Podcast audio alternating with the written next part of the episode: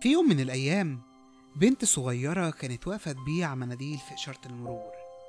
وهي واقفة لاحظت إن في ست شكلها شيك وحلوة جدا قاعدة في عربيتها بتعيط. ساعتها البنت قررت إنها تروح تديها علبة مناديل وقررت إنها تمشي بسرعة قبل ما صاحبة العربية تقرر إنها تديها فلوس. وساعتها الست قررت تمسح دموعها وتبعت لجوزها رسالة بتقوله فيها أنا مسامحاك. في الوقت ده الراجل كان قاعد في المطعم بيتغدى. أول ما شاف المسج قرر إنه يسيب 100 جنيه بقشيش. فالراجل لما جه خد الحساب وشاف إن الراجل سابله 100 جنيه بقشيش قرر وهو بيشتري الخضار إنه يسيب 30 جنيه زيادة لبياعة الخضار الفقيرة اللي أول ما خدت ال 30 جنيه قررت إنها تشتري بيهم لحمة وراحت فعلا للجزار وطلبت منه لحمة ب 30 جنيه.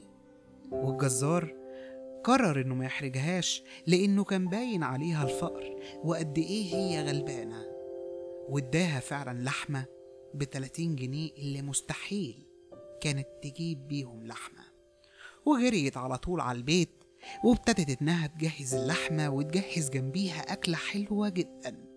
علشان أول ما حفيدتها بياعة المناديل ترجع تاكل اللحمة وتنبسط بيها. أوقات كتير قوي ممكن تقدم للي قدامك حاجة من وجهة نظرك ممكن تبان صغيرة أو ممكن تبان إنها ملهاش قيمة.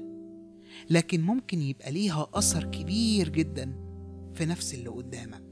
وبالعكس كمان ممكن لو رجعت لك يكون المقابل بتاعها أكبر بكتير من أي مقابل أنت استنيته أو اتمنيته. لأن حتى لو الناس نسيت فكأس ماء بارد لا يضيع أجره. قدم الحب وقدم كل اللي تقدر عليه وربنا بس هو اللي هيعوضك وهو اللي هيديك المقابل اللي أنت تستاهله.